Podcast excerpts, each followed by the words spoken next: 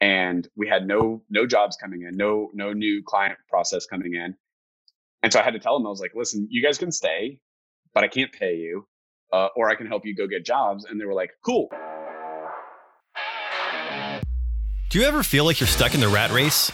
Deep inside, you know that you're capable of so much more. You dream of breaking the chains of your 9 to 5 and starting your own business. But how can you do it? That's the big question. This podcast is here to give you the answers. Join me for a behind the scenes view of the ups and downs as I build my online business from scratch. My name is Paxton Hare, and welcome to Escape 925. Evan, welcome to the show. Hey, thanks for having me.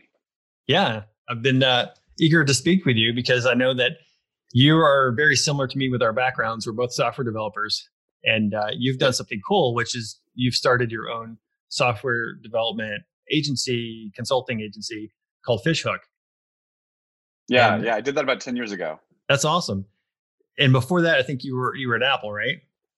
I was. Yeah, so I, I actually got out of college, came home, didn't know what I wanted to be when I grew up, and was living in my parents' basement and was like, you know, that's not going to work. So I'm like, get out there, get a job, you know, figure it out.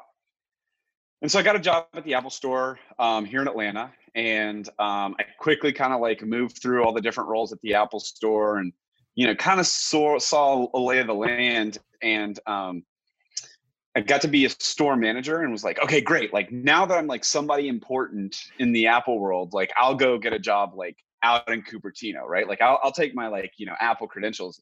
So I you know applied for some jobs out there, and they're like, yeah, that's really cute. Uh, no, I was like, but like I'm like legit guys, like I like totally know what I'm doing. You know, 23 year old Evan saying this. so I quickly figured out that like big, giant corporations, not for me, you know, like just not for me, too much like overhead, too much all this, all this other stuff. And so after Apple, I went and got a job at a um, data recovery company here in mm-hmm. Atlanta, you know, like full on bunny suits, clean rooms, oh, taking wow. hard drives apart, you know, like cool, like super cool high tech IT stuff. And I went in for my interview and I was like, yes, like I killed it, crushed it. This is going to be great. You know, like totally name brand, you know, um, data, data recovery center. And I get there and they're like, yeah, you're, you're hired. Um, you know, show, show up at this time, you know, come on in. And so came in and, you know, they hand you your employee badge and I'm like, all right, great. Like awesome. And it's like employee number two. What? And I was like, I was like, what? What? I'm like, what the hell's going on here? You know, and they're like, we're so glad you're here. We have so much work. Like, can you please start getting to work? and so like that was my like that was like opening my eyes to what being an entrepreneur was all about. You know, like I was like, this guy started this thing. It's just him. And like man, any idiot can be their own boss and can run their own company. And then I was like, wait a minute, I'm any idiot. Like, perfect. Like, this is going to work out for me. uh, that's awesome. So then after the clean room, did you then go ahead to start the, uh, the consultancy?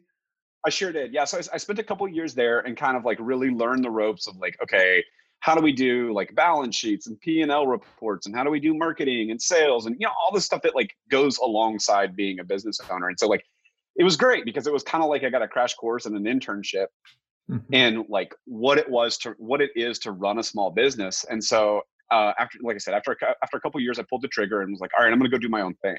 And that was right around 2010 or so and so uh, that was when the iPad was coming out. And so I bought my uh, girlfriend at the time, who's now my wife. I bought her an iPad, and she was like, "This is the most amazing computer I've ever had. Like, she's this is this is the the best computer I've ever had." um, and so I sat down. I was a computer science minor in college, and was like, "Okay, like I'm going to put my computer science skills to work. Like I'm going to read this big, thick, you know, like how to program for the iPad book, how to program for iPhone book." It had been out for two years and um, and so that's how i like got things started. So i sat nights and weekends just read through this book then like raised my hand to like my my group of friends and was like hey i'm making ipad apps iphone apps. Does anybody you know know of anybody that runs a business that wants one? And everybody was like you know fistfuls of cash like is this enough money for one? Like make me one and so um so yeah that's i so i took my first client i quit my i quit the job at the data recovery center and have not looked back since. Wow. So the first client was enough that it could get you over the hump and, and move forward with your own business. Yeah, I mean, I was also, I was also broke at the time, right? Okay. So I was like, you know, 26 years old, and you know, it was like, if if I'm making, you know, thirty thousand a year, I was like, okay, that's enough for beer and toilet paper. Like, right? good. Yeah, ramen noodles. Yeah. Uh, that's awesome. Now, uh, do you? Am I correct that you have a business partner in this thing? I do. Yeah. So about three years in, um, I I hired somebody and was um, that I knew from working at Apple, um, and he and I just really hit it off, you know. And so it it like everything was like we were just synced up on everything, and and every project that we worked on together, like we were just like really collaborative and really great. And he's been with me for the past seven years. And so you know, at some point along the journey, I said like, hey man, you you've you've got to you've got to join me. Like it's it's just a like you just have to be business partners. Like let's get married for real, you know, kind of thing. So in 2017 um, we pulled the trigger on that. And so since then, he's been um, a, a, business partner with me and partial owner in the company. Cool. Now I know you through the world, wonderful world of uh, emoji apps, and I think mm-hmm. we met. I don't even remember what year it was, man, but we we met because you had created your chart topping emoji app called Swimoji, and mm-hmm. then I followed kind of in your footsteps a little bit later with my Wienermoji app. And uh, we, we kind of met through uh, Carter Thomas and his Blue Cloud group that uh, mm-hmm. was, you know, teaching people how to make apps and make money doing that. So tell me a little bit about how you got into that space. Yeah, so at that point, right, it, this was 2016 because that was a, an Olympic year, right? Mm-hmm. And so um, that was six years into running my own agency i had had a ton of clients right i had seen you know a bunch of different you know stuff work stuff not work and all the projects that i was working on were pretty big projects i mean like they were taking you know like three six nine months to develop something for a company and um, i always looked at that and said like gosh like that seems so risky to do like a huge project like that how like how would i ever know like that something like that's going to work and so, as you said, through this community of, of app developers and entrepreneurs, um, it, it kind of was discovered that there was an opportunity to make these really hyper specific niche apps that were all emojis and digital stickers. And so I was like, oh, this is perfect. Like, this is so perfect because the scope of the project is not infinite, right? Like it's it's just super, super small. Like, like you can't get like you can't pile on a bunch of features which I think is something you know is, is a problem that like once you start thinking of what the product can be, like it morphs and like it's a it's a to-do list. No, it's a to-do list that launches you know space shuttles into outer space. and so with these emoji apps, it was like you were done. Like you just had to stop coding and then had to start doing like the marketing piece of it and the ASO piece of the app store optimization piece of it and the analytics, you know, and the advertising and all this other stuff. And so that looked really attractive to us you know, as far as like, okay, how can we build something? How can we build an asset that we own? How can we start, you know, like learning about these other things that are, you know, really important, you know, to kind of break away from just client work every day. Mm-hmm. That's awesome. And uh, you you did get to the top charts, right? I'm pretty sure you got to the top ten or so. Oh yeah, yeah. We yeah. we um we cleared. I think we cleared number three. I think that was as high as we got. That's awesome. I think my highest was was nine. So yeah, that, that's great. Yeah, it's uh yeah we we figured out we figured out how to we figured ahead. out how to use Facebook ads to um like get people from Facebook over into the app. Um and that was I mean that was crazy. I mean that was obviously, you know, like I said 2016 so Facebook didn't have all of the Cambridge Analytica stuff like mm-hmm. you know, I mean every it's always it's always shifting, right? Like I'm sure if yeah. you talk to somebody in the early 2000s about what they could do on Google, it's probably a similar story. Oh yeah, yeah. I've, I've got a buddy who uh, who used to do uh, what he calls click farming, where they would just throw up these websites and it just it's like clickbait kind of stuff where people would get on there and you would uh, make money just from people clicking on stuff. I mean, it was yeah, you know, some insane stuff. And I think you and I kind of hit that that app um, emoji thing at just the right moment for like the perfect storm because you know now the the, the cost to, to advertise has gone up. They like you said the Cambridge Analytica stuff, all that bad you know nonsense has happened, and um, you know we're I don't know I, don't, I just I don't think app, Apple kind of cracked down on those apps. I think it just it was just perfect timing. Yeah, it was. It was definitely a perfect storm, you know, and there are still plenty of opportunities like that. And, you know, the other side of it is, is once you look at those opportunities or once you look at those timings, I think the thing that I learned from that experience was that as long as you are plugged into a group, that there's an opportunity to start to like pull out an audience from that group if, mm-hmm. if that makes sense right so like you know so this this app that i made was targeted specifically towards swimmers and so if i had you know created a website or created you know like some other you know supporting assets around that then i could have turned that opportunity into you know a really big i don't know you know so, something else right? I, like i can't even think of it off the top of my head of, of what it could be but i had thousands of downloads. I had thousands of people telling me like this is awesome this is great you know kind of thing. I just needed to continue to like serve that group of people you know? Right yeah my, my, my audience wasn't quite as awesome they were like mostly like um, older women who didn't understand technology and a lot of them were downloading the app just because they saw wiener dogs and they had no clue what it even did or why they wanted it. They just bought it. And then of course they would send me hateful emails afterward about, you know, why why does this thing this thing sucks or what is this thing? What do I even do with it? like you you literally just paid money for something, you have no clue what it is. Which is pretty awesome. Let's go back to your consultancy for a minute and talk about how how that looks or what does that look like right now? Are you are you just doing contract work where you'll just bid a contract with someone and then make an app for them? Is, is that pretty much what you guys do? Yeah. So the consultancy right now is um, it's it's a an opportunity for us to work with um, small to mid-sized businesses that are established. You know, so they've already got something, and they've they're probably not a tech company, and we're coming in and t- giving them an opportunity to create a mobile application that increases the lifetime value of their current customers. And so some of that is we're going and looking for new new clients that kind of fit that profile. Some of it is a lot of it is word of mouth. I, th- I feel like mm-hmm. that's how a lot of the agency world works is word of yeah. mouth.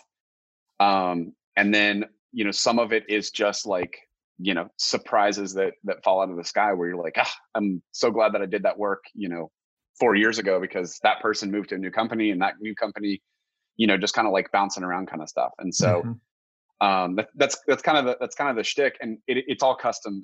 it's all you know, like what do you want, and let's figure it out, and let's you know, because some, I mean, oftentimes I'll talk to these companies and they'll be like, yeah, this is what we want, this is what we want, and it's really easy for me to come in because I'm not, I, I don't have a dog in the fight, you know, mm-hmm. and so they'll say like, you know, the CEO will bring me in and they'll be like, hey, can you can you just tell us if this is viable? You know, and I'd be like, yeah, this is totally viable, but it's going to be a million dollars to build, you know, and they're like, okay, cool. What's the, you know, what's the $50,000 version of this look like? And I'm like, okay, the $50,000 is not so designy and it doesn't have as many features. And, you know, then the CEO is like, okay, cool. See, I didn't have to deliver the bad news. Evan did it for me. yeah, that's awesome. what do these apps look like that you're, you're delivering to clients? Is it things like, for example, like if I had a limo business, that you'd have the booking app or something like that? Yeah, so so these apps, like I said, these businesses that I tend to work with, they're already established. So they're maybe like five to ten years old. They're making um, money. They have they have a customer base, and they're looking for some way to increase the value to their customers, right? So there's they're looking at they're looking at things like um, like membership portals, right, where it's hey, we want you know we don't want to do something on the web because our our people you know our members are always mobile or they're executives or something like that mm-hmm. or our our users are teachers in classrooms and so we want to make sure that you know they have access to you know mobile assessment tools you know kind of thing or our our primary users are business travelers that you know got bumped off of a flight and they need to book a hotel you know really quickly kind of thing and so gotcha. like a lot of that is like like I said, a stat like we have an established group of people. We're just trying to make stuff faster for them. We're just trying to make it easier, quicker, smoother, whatever. Mm-hmm. Um, and so you get a lot of really interesting projects that um, wind up being like a like a Trojan horse for something else within the organization.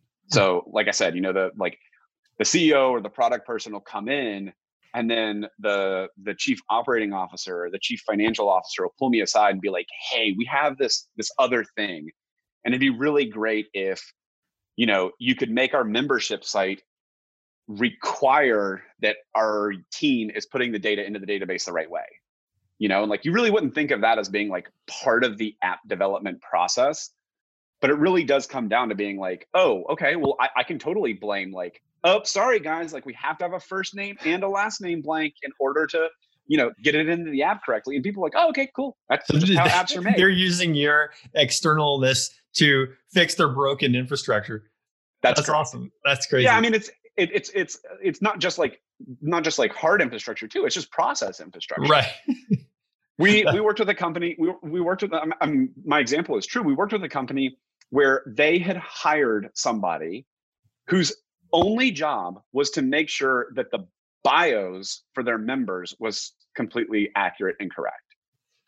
And this is like a this is like a 50 person organization. And It's like I asked the question. I said, why does this person, why is this person the gatekeeper for everyone's bio, like all of the members' bios, when like you could just distribute that and just make sure that everybody enters in the bios correctly in the in the first place? And they were like, yeah, can we do that? Can we make the app force? Unfortunately, the person that was like the gatekeeper of the bios got fired after the app went live. Uh, hopefully, they're not listening because they're probably polishing off their gun right now. they're like, oh, that's why I lost my job. I'm coming for you, Evan. I knew I was competent. Uh, now, when these companies come to you, are they? It sounds like they're typically pre-sold in the fact that they need an app to do something, and that you don't have to do much convincing there. Yeah, they are. I mean, they're they're they're they're problem aware and they're solution aware, right? If you're thinking about like where they are in like a you know like a steps process, mm-hmm. they just don't know how big of a project they want.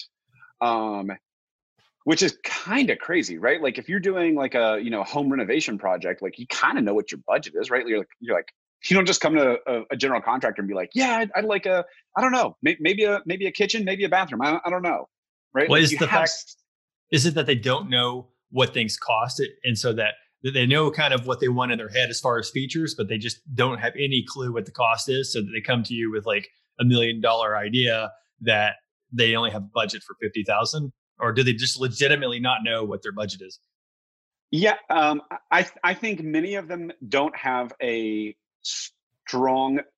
Many of them don't know what the budget is to begin with because they hmm. don't. You know, they they could say like, okay, cool, I want to do it for fifty thousand, and then if I really press them and I'm like, is this is this absolutely a feature that you want? They're like, yes, and I'm like, okay, this is gonna this is gonna move us from you know a hundred thousand to to two hundred thousand territory. They're like, great, do it.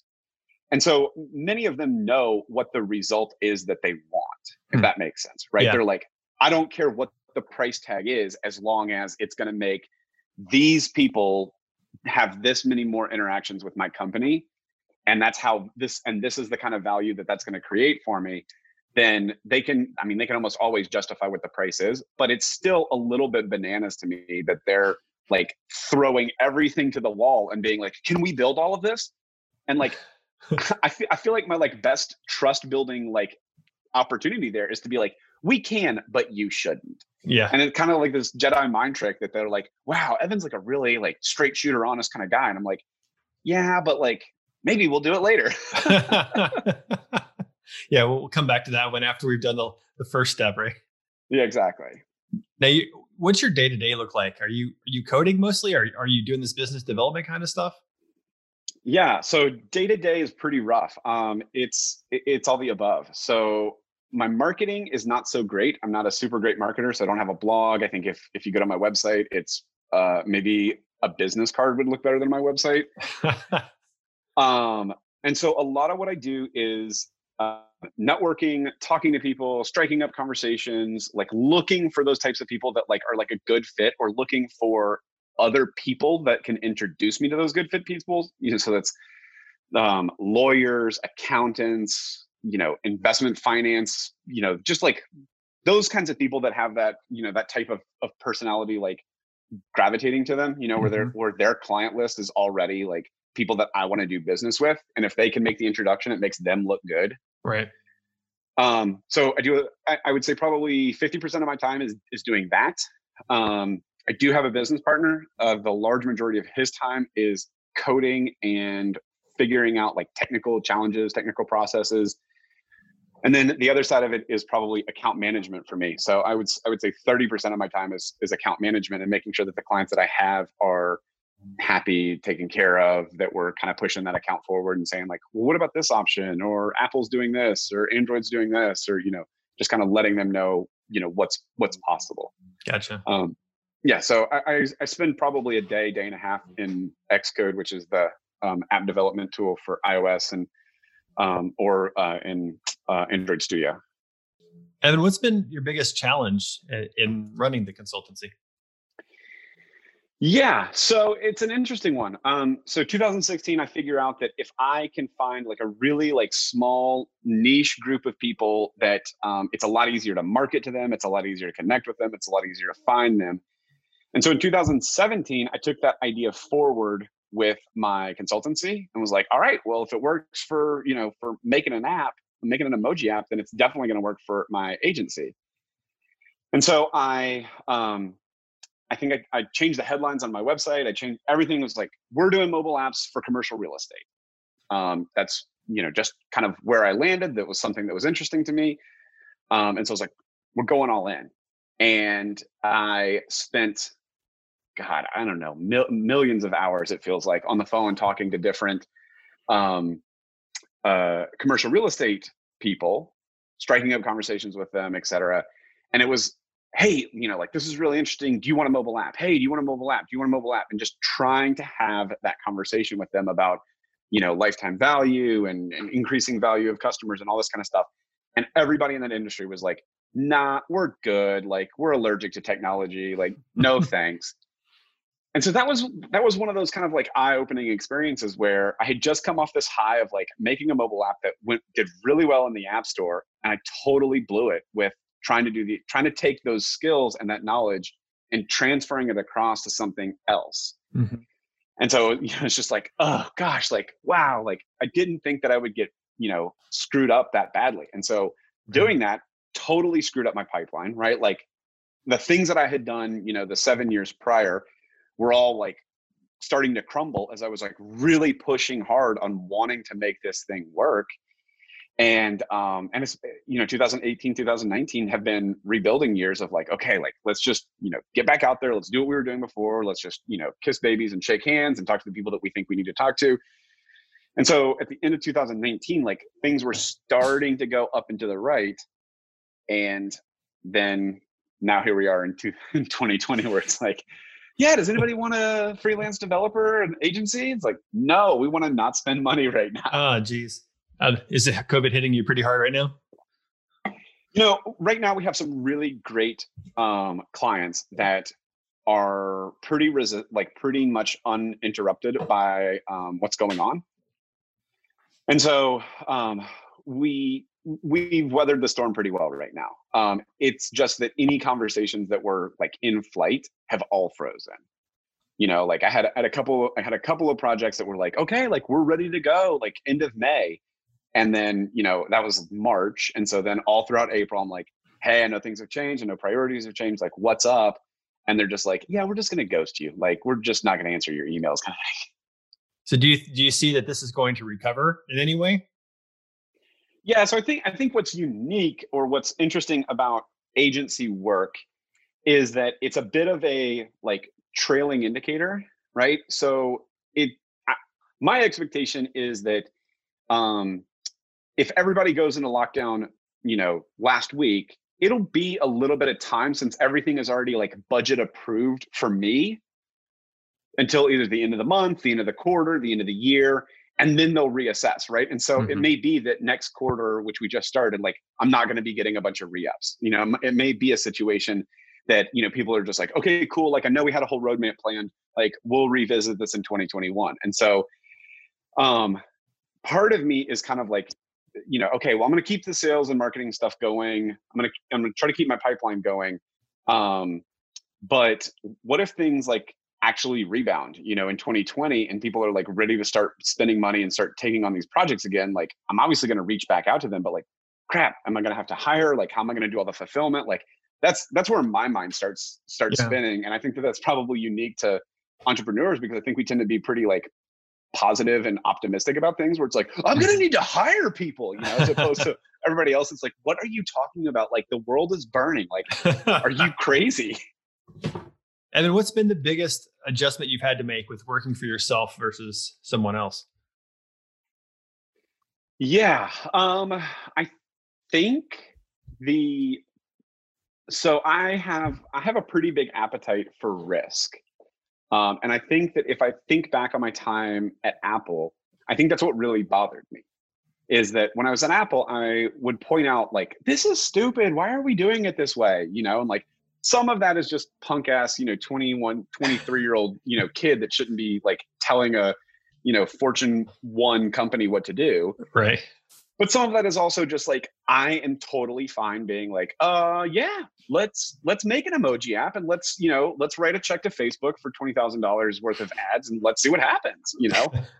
um, I mean, shit, I started my own company, right? Like I have some appetite for risk. Right. And so I think that having that appetite for risk needs to be put in check. And I think that that's probably my biggest challenge is that there are times when I'm like, uh, let's go all in. Like, let's focus on this. Let's let's push the chips in and let's make it happen. And I think that, you know, in 2017, 2018, when I really started pushing hard on this idea of like, we're just going to build mobile apps for one industry. That's a good example of that, right? That was risky. Mm-hmm. That seemed like it was going to work. I had all the information, or I thought I had all the information to make that work. And I, I pushed really hard. I burnt down a bunch of runway on it, and it didn't work, you know? And so, like, man, if, if you'd had a boss, like, they would have, at some point, at some stand up, right? They would have been like, dude, stop. Like, you're not going to make it work, you know? And so like having a voice of reason, I mean, that's again, why I have a, a great business partner because he, he tends to be the brakes and I tend to be the gas. Um, but even still, right? Like it's, it's super easy to just be like, we're going, we're go, go, go, go, go kind yeah. of thing. Well, when did you make that or when or how did you make that decision to give up on the commercial real estate thing? Yeah, um, it was a pretty painful decision. So, um, like I said, I, I I'm I pushed the whole team in that direction. So I, at, the, at, that time, I had uh, there was five of us, and um, we had just finished out an engagement with a pretty big client that we'd had for about four years, maybe five years. And so um, I told I told the team, I said, "Hey, listen, this is what I'm going to go do. I'm going to go do this. We have these other projects that are starting to dwindle down, and by the time those projects dwindle down, I'm going to be ready to go with some like commercial real estate projects. And they're like, okay, cool, whatever.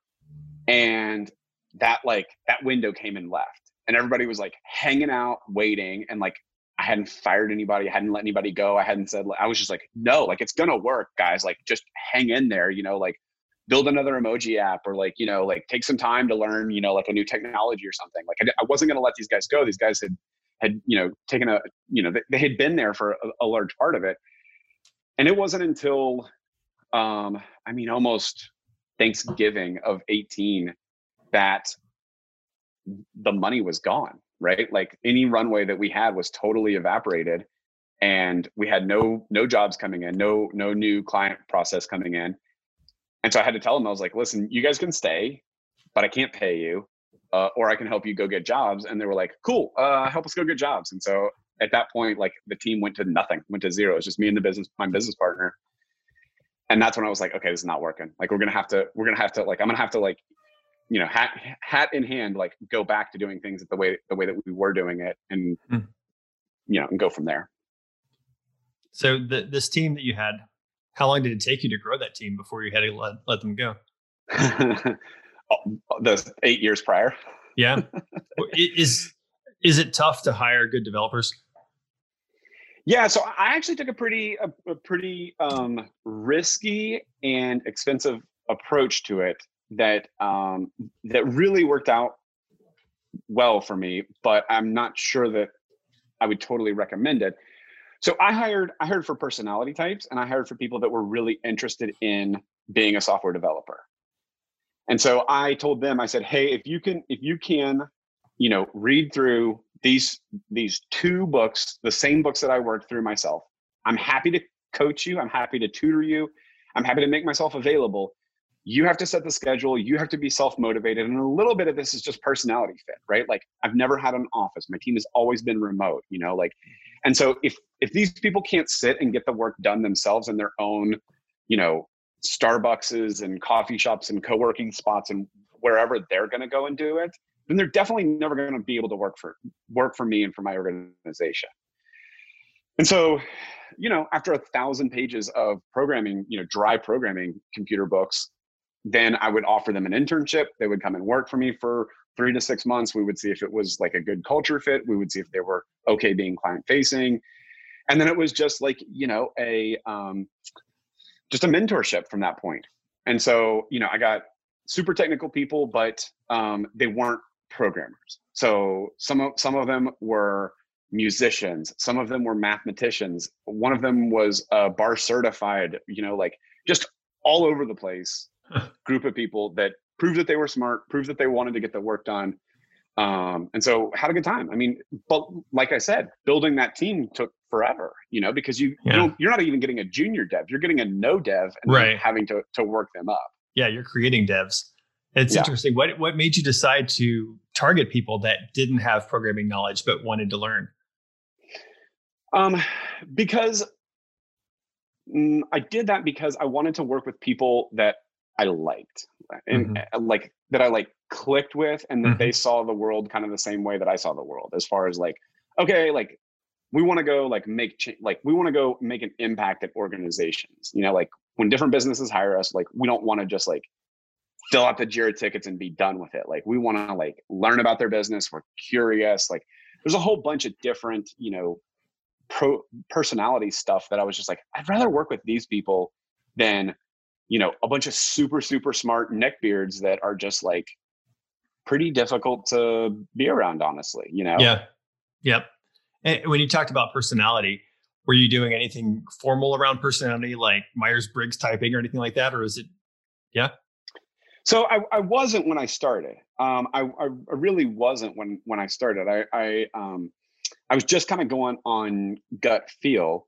But then I found when I um, when I took on my business partner, I found this assessment tool called the Caliper Assessment, and um, I asked everybody in the team to take it, and everybody was like, "What are we doing? Like this is stupid. Like I already know who I am. You already know who I am. Like we've worked together for forever." And it was great because it helped all of us understand the shit that annoyed us about each other, if uh, that ah, makes sense. Yeah, it makes perfect sense. You know, and so like like on the you know like one of the things that was like Evan is probably not somebody who gives out a lot of like gold stars. Mm-hmm. And I was like, yeah, people don't need gold stars. Like, you know, the Caliper yeah. person's telling me this. And I'm like, who needs a gold star? And like everybody on the team's like, I would like a gold star from you every now and again. And I was like, oh shit. Like I should probably do a better job at that. And so just being made aware of those things and being made aware of like who on the team is better at X and who on the team is better than Y and like how the puzzle pieces fit together. Mm-hmm. I'm never going back. Anybody else that I bring on the team will definitely go through that process as like, you know, hokey pokey and, you know, like whatever it may be. Like it, it's probably not scientific, right? It's probably pseudoscience, but it still is helpful from the standpoint of like, okay, these are tools that I didn't didn't have. This is not vocabulary that I have. This is really helpful for somebody else to say, like, hey, think about it this way, or hey, this person may be a good fit, or this person's not going to really respond to this style of, you know, management or motivation or whatever. Yeah. Well, my, my wife has a master's in psychology, so we talk about personality typing a lot. I'm just curious, do you know what your Myers Briggs type is? Um, I not off the top of my head. No, I think it's INTJ. I think. Yeah, that, that's probably right. Most develop software developers, I think, are. Uh, I also am an INTJ. Um, it's it's interesting because um, some people I've talked to will say, you know, that it's it's all nonsense or whatever. It's too too vague, too whatever. But we find that it definitely speaks to who we are as people. I mean, when you when you look at your personality profile, you're like, it's not all everything is not all me, but a lot of that stuff is. Like the INTJ, for example, is pretty much a human robot, which describes me to a T. And yeah, uh, totally. You know, it's like uh, an, an, interesting thing, and I think that it is valuable that you're using it in your company because it's uh, it helps you understand people. And my wife is uh, is currently working as a PTO president at our school, and she's wanting to get everyone to, that works there to to take these tests so they can you know better uh, collaborate, I guess, with, you know, because there are individuals like what my wife is an introvert as well. and some of the ladies are extroverts, and it's like if if everyone can have a better understanding of how that you know how we relate as people, I think it just mm-hmm. makes life better.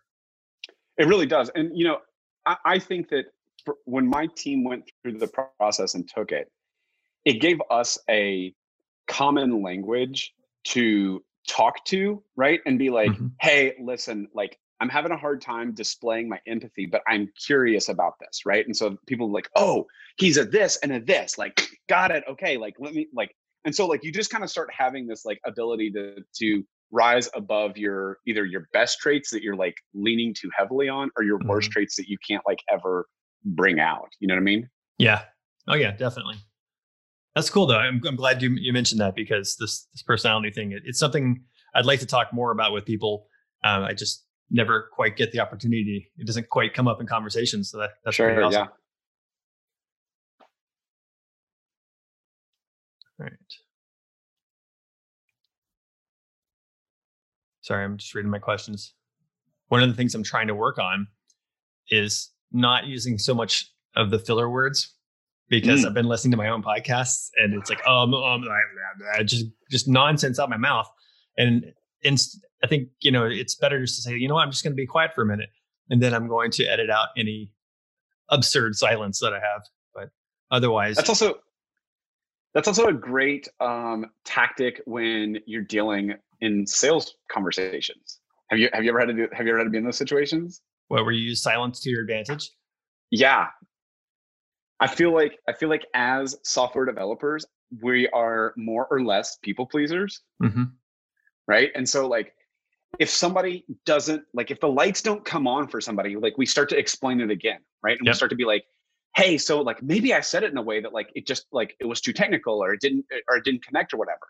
And yep. sometimes you just you just said shit and people are like, uh, I'm reacting and like dying a little bit inside or whatever. And so like I have found that when I'm having a sales conversation with somebody that I will have to mentally remind myself. I will like just like a mental note to myself, be like, say, say what the thing is, and then be quiet and let them be the one to ask questions. Don't like launch and like don't try to read them as far mm-hmm. as like, oh, they didn't understand it. Let me try again, kind of thing. Yeah, that's brilliant. Because you know, one of the uh, one of the traits of being an INTJ is that you um, you have this super elevated intuition about social social situations even though you aren't comfortable in a lot of social situations you're like your brain is on like just full processing of all the everything every possible variable like wait why do they move their mouth like that what are they doing like it's just like it's like the opposite of autism you're like just hyper aware of everything and, and i find myself like if i'm in a social situation it's so exhausting because i am just reading everything everyone's doing and like, oh, does that mean that that person doesn't like me? Does that mean that that person thought that what I said was wrong? And so, like your point, uh, you, you would just say, well, gosh, clearly they didn't understand what I said. Let me repeat it again for their benefit. Yeah, it's a great it's a great point to just stop and shut your face, and then let them say something, and uh, don't fall on that base nature to over the, explain the hell out of stuff. But it it does. It feels so uncomfortable to just like you know okay, I'm I'm just gonna be quiet. Yeah, it's so weird. Yeah. Well, you know, and as a as a person doing a podcast, when I'm interviewing a guest, oftentimes, and you know, we can see each other, right? Because that we're doing the video Zoom, and almost every single one of these that I've done has been video. There's been a few exceptions, but when I'm sitting here, you're, you're looking at me, I'm looking at you, and I ask you a question, and then I, and then you finish talking, and I'm just staring at you, and you're staring at me, and I'm like, oh gosh, he's waiting for me to say something else, this is uncomfortable. What do I do? I think, you know, you just have to get over that stuff and uh, eventually learn. I, I think I, as a, also as I get more into the podcasting world and get more experience interviewing people, I feel like this kind of thing is going to be less of an issue just because I'll be quicker on my feet as, you know, coming up with with new new things to say or whatever. Yeah, for sure. Yeah, for sure. But I do, I do I do think it helps, right? I think I think that people do want to fill that empty space right mm-hmm. especially if there's like a little bit of attention right like you're interviewing me or i'm you know pitching a sale or something like that like there is a little bit of attention there and so it's i i think it's a skill i think i think um, maybe not but i feel like a lot of people would have to train themselves or have to remind themselves mentally to be like silence silence is actually a useful part of this process, right? Like maybe Evan will tell me something that's a little extra if I just give him that like two and a half second like minutia pause there to give him you know okay yeah I'll tell you something you kind of thing. And that that has definitely happened before in some of the interviews. I've read in uh, sales books before. Not that I have any direct experience doing this personally, but I've read in sales books that once you ask for the sale, the best thing you can do is just shut up, right? You, you say, you know, would you like to put this on your on your credit card? And or you know, this is Visa or Mastercard, whatever. You say whatever, and then silence. Just just shut it down and wait. Don't talk first because you're going to ruin it if you talk first, right? You've lost if you speak first. But yeah. if you're quiet, and, and I think that uh, I think it, the book I read was um, was that negotiation book by Chris Voss, I think. Never split the difference. Yeah, that's it. Thank you. Yep, yep. Never split the difference. And that book talks a lot about that kind of stuff where you yeah shut up, don't talk anymore. It's pretty awesome. I almost forgot. Let me ask you the question that I ask every guest on the show, which is what question am I not asking you that I should be? Yeah. Um, so I guess the question that you should ask me that um, that you haven't asked me is um, if I could go back in time and not make that mistake of trying to chase down commercial real estate with my agency, would I do that again? Um, and I think my answer to that would be no. I think I would still go back and do that, but I would do it for a much shorter, much more compressed time period. I mm-hmm. think that you can learn a lot in 90 days if you really put some elbow grease into it. You know and so instead of taking you know a long long time like i did and just being uh, i mean hitting your head against the wall is probably like the wrong metaphor. That that to me that feels like a programming metaphor but um i was i like i was getting just little drips and drabs of like it might work it might work it might work and i should have just cut it off. Mm-hmm. but doing that if i had cut it off at 90 days I, w- I would have had four or five more opportunities to try that same experiment again and again and again. And I think that that's really, if I look back, that's the bummer that I have from that time period is that I didn't get five at bats. Instead, I just took one to try to really make that one thing work. You know, you live and learn though, right? Have you become gun shy of trying other niches? Niches? I have not. No, and in fact, right now I'm I'm kind of sort of kicking around the idea of um, of not specializing and not positioning in an industry, but specializing in a skill set within mobile app development. And so looking at the kinds of clients that I'm already working with don't have a, a, de- a DevOps resource, you know, and so developer operations, DevOps is kind of that bridge between the CTO and the COO and making sure that everything is working, making sure that everything gets deployed correctly, making sure that the apps get to the app store, making sure that bugs get reported and they get mm-hmm. discovered and that they get caught and, and fixed and all this kind of stuff. And so it's a little bit of an infrastructural thing. It's a little bit of a managerial thing. It's a little bit of an operations and process thing. It's a little bit of an engineering thing. So like that kind of brings together my 10 years of experience. And so yeah, I'm not, I'm not gun shy at all, right? I'm, like I said, I have that appetite for risk, and so I'm I may be course correcting here, or shifting, or pivoting, or whatever we would call it these days, towards something like that. Now, are you thinking of doing something where you insert yourself or one of your team in a company to fulfill that role for them, kind of like a done for you service? Yep, it would it would be managed, right? So mm-hmm. it would be a you know retainer or a monthly reoccurring or something like that. Um, I would try to keep it super prop super low cost um, and highly profitable so that um, I could scale it up a little bit more than you know what we're doing right now, which is you know one big project, then another big project. You know, getting to work with lots of different clients and lots of different organizations, you know, for just a fraction of a time here and there um, is kind of the next thing that I see on the horizon for us. Gotcha. Do you find that DevOps? I mean, you you did say that a lot of your clients weren't as technically minded, right? Mm-hmm. So do you find that they probably are completely ignorant of what the hell DevOps even is before you get started, and that you have to kind of educate them on what this is and why it's important to them? Yeah, I certainly, I certainly don't want to have to be selling a vitamin, right? Like I'd mm-hmm. rather be selling a painkiller, right? Um, and so for many of these companies, I think the I, I think the way that it is understood is if you pay my team just a little bit of money, we can um, wh- whoever your engineering team is, if it's a if it's a consultant, if it's a dev shop, if it's offshore, if it's in house, we can take the janitorial work off of their shoulders, right? They can do more feature feature shipping, they can do more bug fixing, and we can do all the stuff that none of those developers want to do anyway. Right? I mean, you know, both of us have the shared experience of of working with both the Apple App Store and the Google Play Store, and it's miserable, right? No, nobody wants to sit and ship a new a, a new build, right? Like no.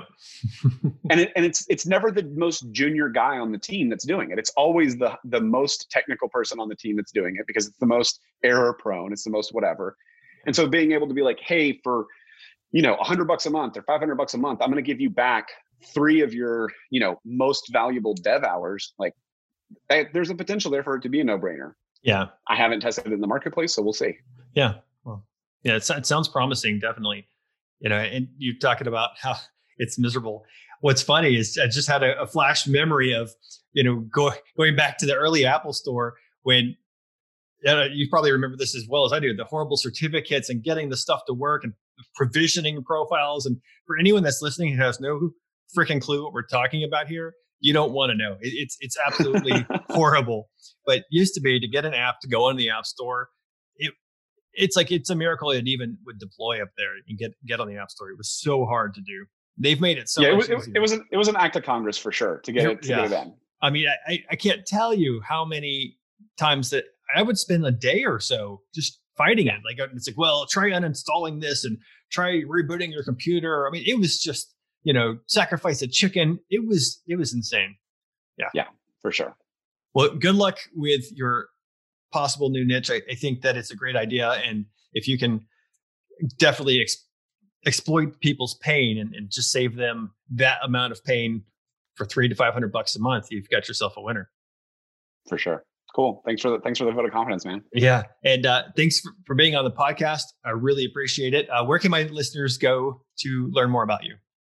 Yeah, so uh, head over to the website. That's fishhook.com um, to see my terrible website and see that you can you could probably be as successful as me with a terrible website. if Evan can do it, anyone can, right? That's right. I think I think I have maybe five HTML tags on my uh, whole site. That's awesome. very minimalist site. It's quick to load. yeah, very responsive, right? well, Evan, thank you again. I really appreciate it. It's been a pleasure talking to you, and uh, I'll catch you later. Awesome. Great talking to you, Paxton.